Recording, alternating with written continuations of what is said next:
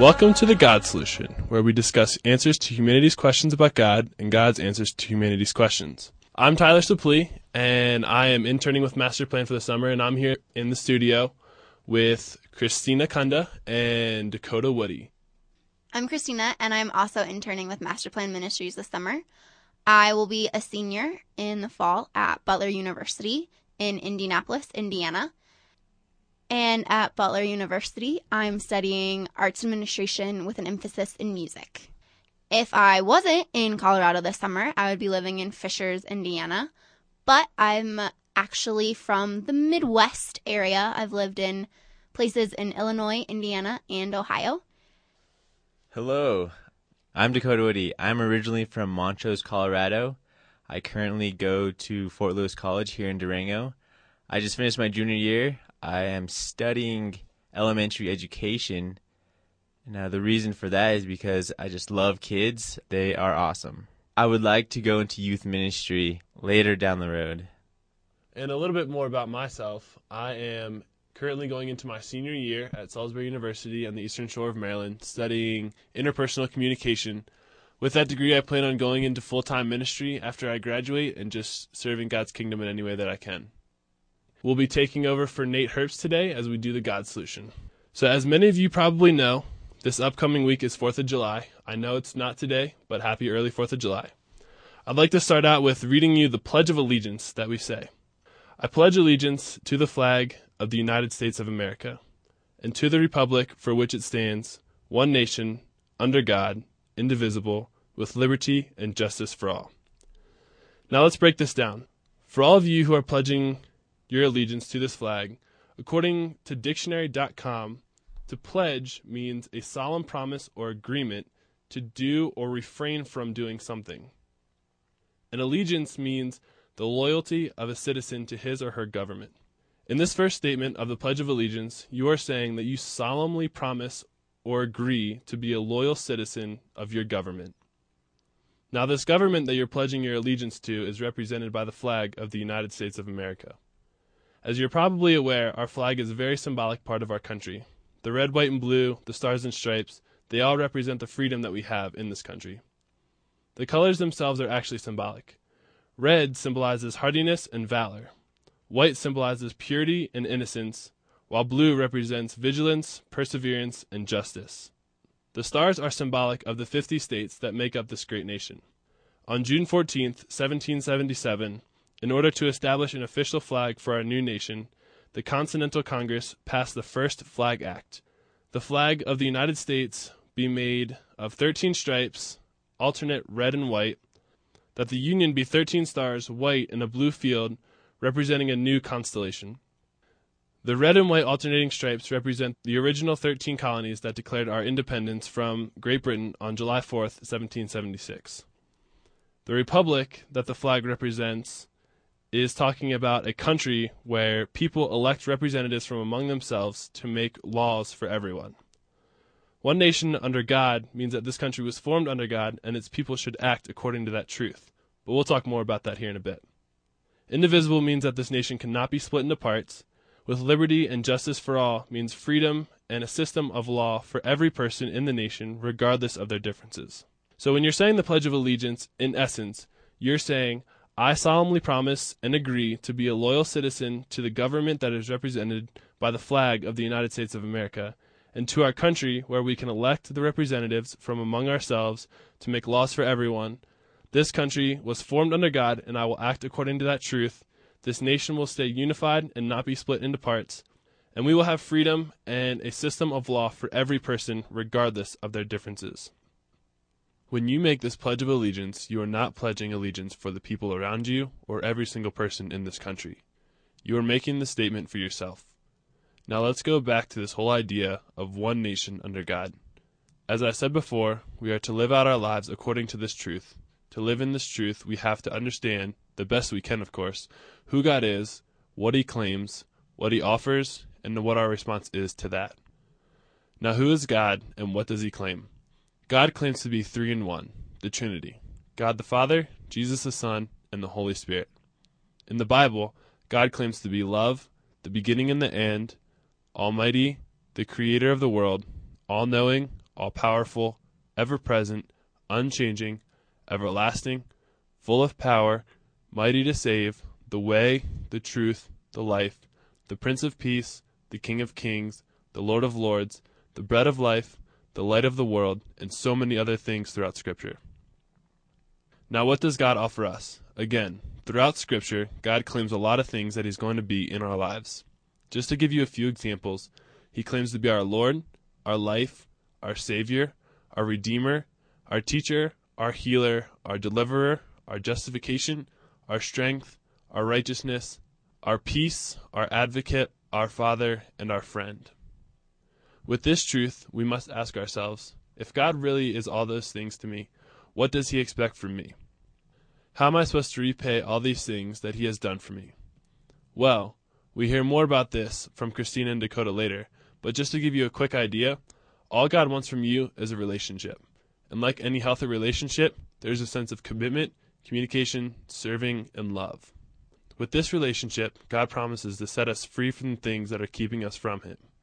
Going back to the history of our country, as most of you probably know, the reason that we celebrate this holiday is because on July 4th of 1776, 56 men signed one of the most important historical documents in our nation. During this time period, we were already rebelling against the British government.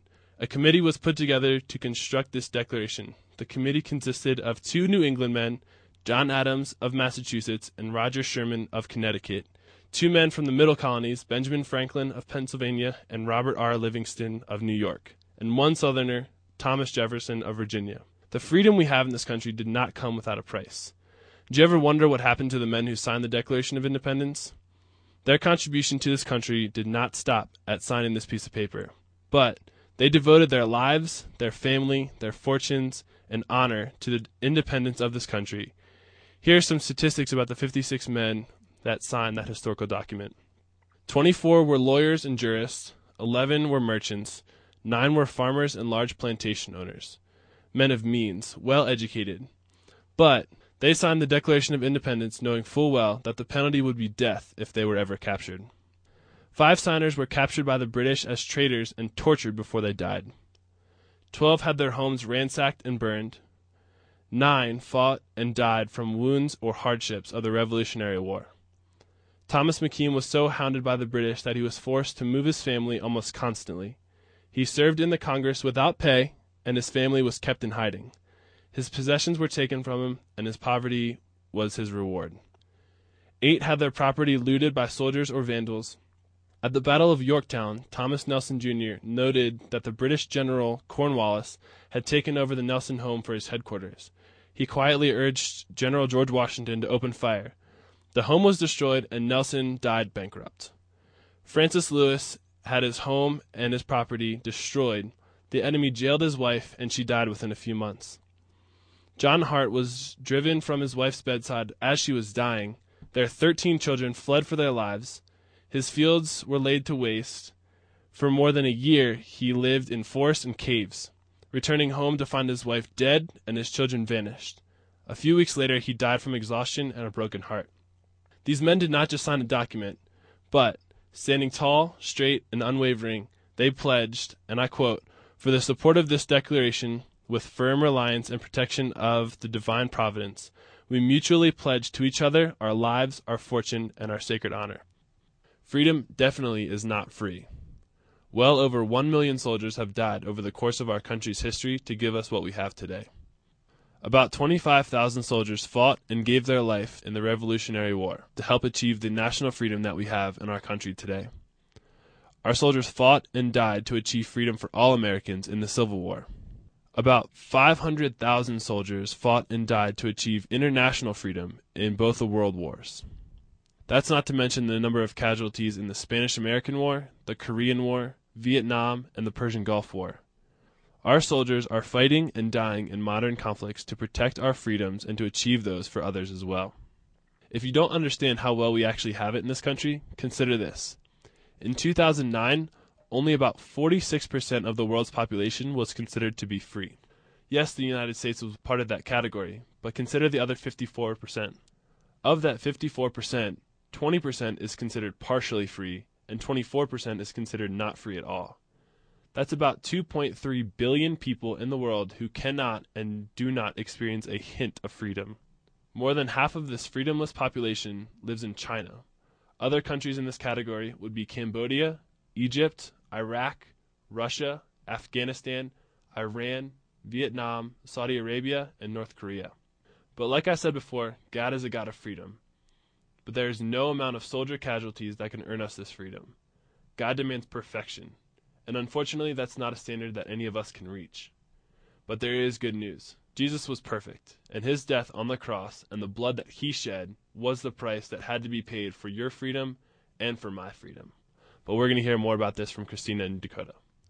This is a little bit of history about the Pledge of Allegiance and the Declaration of Independence. I hope this gives you a better insight as to what our founding fathers went through to make our country what it is today. Thanks, Tyler, for that little bit of history. As we think back to the history of our country, I want you now to think back to your history. And I have a couple questions for you. Are you free from your past? Do you have regrets?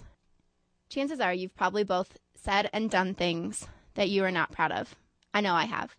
The question is, what did you do with your past?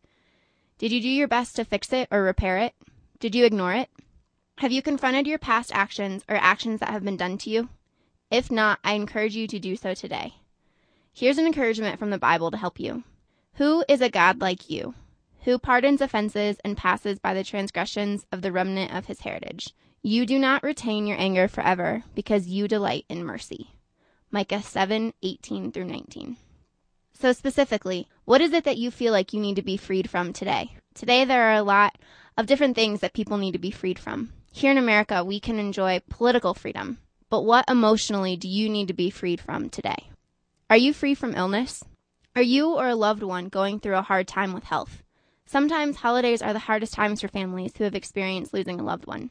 If you know someone or a family in that situation this 4th of July, reach out to them and help free them. Proverbs tells us a merry heart does good like medicine. Be that medicine to someone or a family today. And if you are going through it yourself, here's a prayer for you. Heal me, O Lord, and I shall be healed. Save me, and I shall be saved, for you are my praise. From Jeremiah 17:14. Another question I have for you is are you free from addiction today? Whether it's alcohol, drugs, porn, entertainment, food, the internet, Facebook, work, or whatever else we find ourselves addicted to. All of these things promise an escape and freedom from our daily troubles, but soon don't we find ourselves trapped in more bondage than before? If your hope is to be free from an addiction today, here's something for you. You, Lord, are able to keep me from falling and to present me faultless before the presence of your glory with exceeding joy. Jude 24. Another question I have for you is Are you free from emotional pain? Sin and selfishness have left us anxious, depressed, confused, and emotionally unsatisfied. I hope that you feel appreciated today and that you matter, because you definitely do. God cares more about you than anyone else ever could. His heart is broken when he sees you broken in grief, pain, and depression. He thinks that you are fearfully and wonderfully made. Can you believe it? I hope that you can. If you're struggling with this today, remember the Lord has appeared of old to me, saying, Yeah, I have loved you with an everlasting love. Therefore, with loving kindness I have drawn you. Jeremiah 31 3. Another question I have for you is Are you free from guilt and shame? Do you have people in your life who won't let certain things of your past go? Maybe that person is you. You won't let yourself forget something you did or said. Maybe you feel like you deserved to be punished for what happened, and you're making sure that you punish yourself. Or maybe someone else is taking your punishment into their own hands. Whatever the case, whatever it is that you did or said, you can be free from it forever, and it can start today. So if you haven't forgiven yourself, or maybe you haven't forgiven someone else, I encourage you to examine that decision today and to see who is really benefiting from that decision. I bet the answer is no one. Rest assured in God's promise that He says in Jeremiah 33 8, I will cleanse you from all your wrongdoing by which you have sinned against me, and I will pardon all of your offenses. God doesn't say some offenses, He says all. The God of the universe, who is perfect and holy, can and does forgive you. So today, think about who it is that you need to forgive. Are you free from being controlled by circumstances? Many today are living reactive lifestyles, simply surviving by reacting to whatever circumstances come. It reminds me of the movie The Princess Diaries, when Mia looks in the mirror as she gets ready for school and says, Well, as always, this is as good as it gets. Do you have that this is as good as it gets mentality? Or are you constantly living the life you've been given to live to the full? When Jesus came, he made clear which one we are to live. He said, I have come that they may have life and have it to the full. In John 10:10. 10, 10. Are you included in the they Jesus was talking about? Have you been living your life to the full? And will you start today? Another thing are expectations. Are you free from expectations? Expectations others have for us and expectations we have for ourselves keep us from freedom to pursue our purpose. Have you had high expectations set on you ever since you can remember? Do you know where these expectations came from or the purpose for them? Are they still necessary in your life or are they holding you back from experiencing freedom?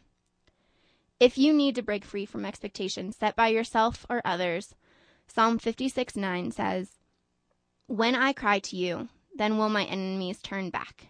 This I know, for God, you are for me. The God of the universe is for you. Let that sink in a little bit.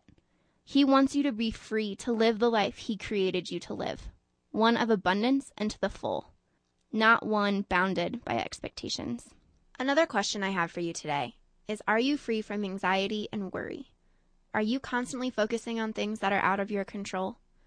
Whether it is something at work or a family member that is not doing well physically, or your child going off to college, or other decisions in the future, are you trying to take control of things and situations that are just beyond your control? What is the outcome when you try to do that? I have found that when I try to take control when it's beyond me, that I end up feeling more helpless and less in control, and I also feel more anxious. If you feel chained by anxiety today, I want to share with you a verse that I have repeated to myself almost on a daily basis. Jesus says in Matthew 6:34, "Do not worry about tomorrow, for tomorrow will worry about itself. Each day has enough troubles of its own. I have found that verse to be so true. So today, I encourage you to focus on today. Another question I have for you is Are you free from doubt? Doubt is defined as a feeling of uncertainty. First, what is it that you are certain about today? I know for me, I am certain that it is Sunday, July 1st. I am certain that I'm wearing a watch. I am certain that I love my mom and dad. And I am certain that I am loved by God. Are you? And what is it that you are uncertain about? What is it that has you doubting? Maybe your doubt started when you were a young child and has just continued to grow. Or possibly the doubt is recent. Whatever it is that you are doubting today, I encourage you to seek out the answers so that you can once again be certain. As you start this journey, here's some encouragement. This is the confidence that I have in you, God that if I ask anything according to your will, you hear me. And if I know that you hear me, whatever I ask, I know that I have the petitions that I desire of you. 1 John 5:14. The last question I have for you today is one that kind of brings everything else together. And the question is, are you free from fear? Fear is defined as an unpleasant emotion caused by the belief that something or someone is dangerous, likely to cause pain or a threat. Who or what is threatening your freedom today? Is it a fear of danger? A fear of what other people might think? A fear of inadequacy? Or a fear of the unknown? What is it that you fear? I know that I can really relate to a fear of danger. Two crushed fears ago, we had to go rappelling to crush the fear of danger. And I was beyond terrified because I had never climbed up a mountain, let alone down it. And I can honestly tell you that it was one of the scariest things that I've ever done. But that afterward, I felt this sense of victory that I had never felt before.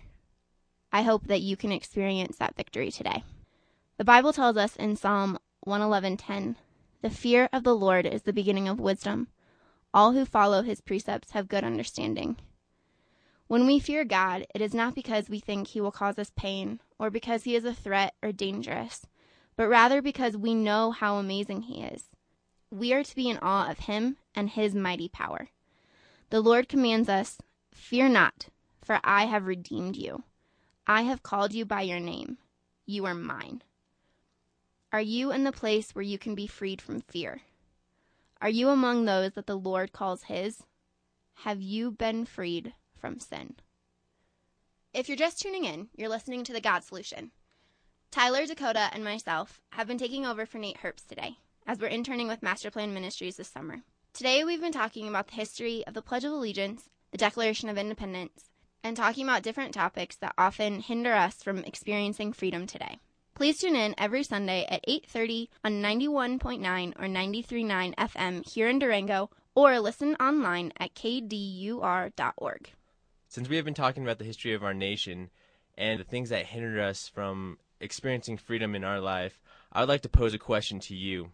Are you free from sin and its consequences? Many long for freedom to do whatever they want, not realizing that it is anything but freedom. What if we drove our lives following our heart rather than the rules of the road? What initially may have seemed to be freedom would in reality result in pain and death. All God's laws are for our own good. The laws that God has for us are like a fence around my yard at home that allows my dog to run freely around the yard. A quote by G.K. Chesterton says, Most modern freedom is not at root fear. It is not much so that we are too bold to endure rules. It is rather that we are too timid to endure responsibilities. When I do it my own way, I and others will suffer. And this is what leads to the sin cycle. James 1 14 through 15 says, But each one is tempted when by his own evil desires he is dragged away and enticed. Then, after desire has conceived, it gives birth to sin. And sin, when it is full grown, gives birth to death. In order to experience freedom, we have to realize that sin itself is not the primary cause. The cause for sin starts with desire. What does our heart want? And then from desire, this leads to a temptation or things that we want to do that our flesh, that ourselves want to carry out. And once we carry this action out, this temptation, sin manifests itself in ourselves, and which leads to us committing a sin against God, which leads others to be dragged down with us, and for them to suffer as well. This leads to conviction, or the guilt that we feel from sin. From there, we can choose to go one of two ways. The first, we can run from God, hiding from Him and rationalizing our sin, just like Adam and Eve. When we begin to rationalize sin, we begin to believe a lie. That results in bondage and isolation from God and others. Then this cycle repeats itself over and over again.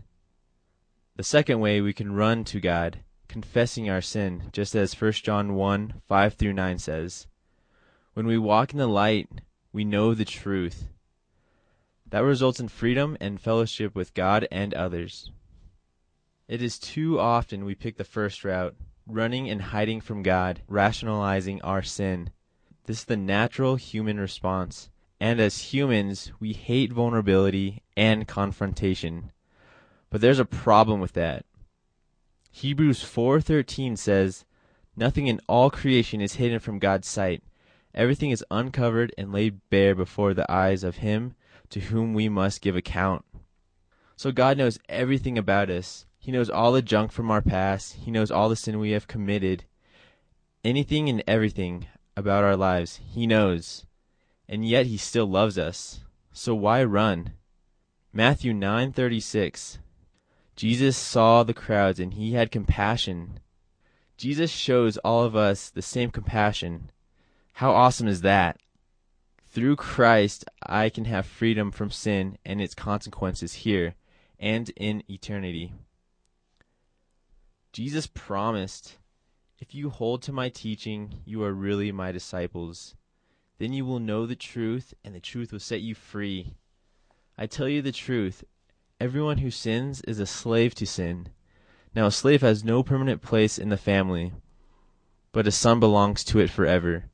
So if the Son sets you free, you will be free indeed. Sin promises freedom, but shackles us instead. Many think they are experiencing freedom but are drowning in a sea of lies. 2 Peter 2:19 says, "They promise them freedom, while yet they themselves are slaves of depravity. For man is a slave to whatever has mastered him." Today, if you feel hopeless that you can never break the chains of sin, feeling as if you are a slave to sin, drowning in a sea of lies, and want to experience true freedom, I want to tell you that there is hope, and that hope is true freedom from sin. True freedom is knowing this God loves you and created you to know Him personally. He has a wonderful plan for your life. And as we talk about being a slave to sin, it is that very sin that is separating us from God. So we cannot know Him personally or experience His love and plan for our lives. But God's response to this Jesus Christ is God's only provision for our sin. Through Him alone, we can know God personally and experience God's love and plan.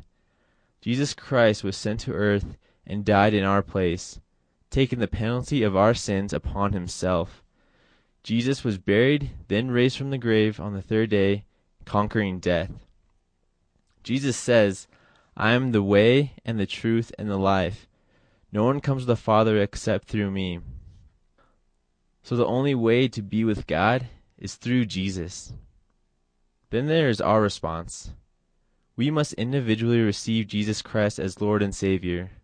Then we can know God personally and experience His love and plan for our lives. Jesus says, Here I am.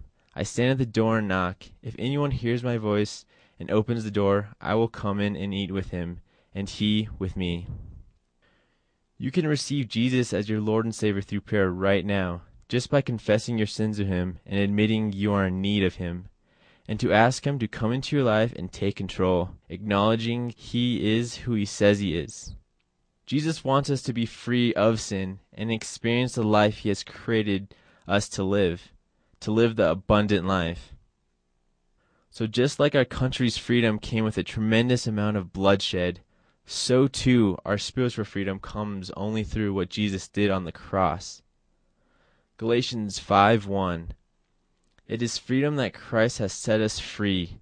Stand firm then and do not let yourselves be burdened again by a yoke of slavery. John 8:31 through 32 If you hold to my teaching, you are really my disciples.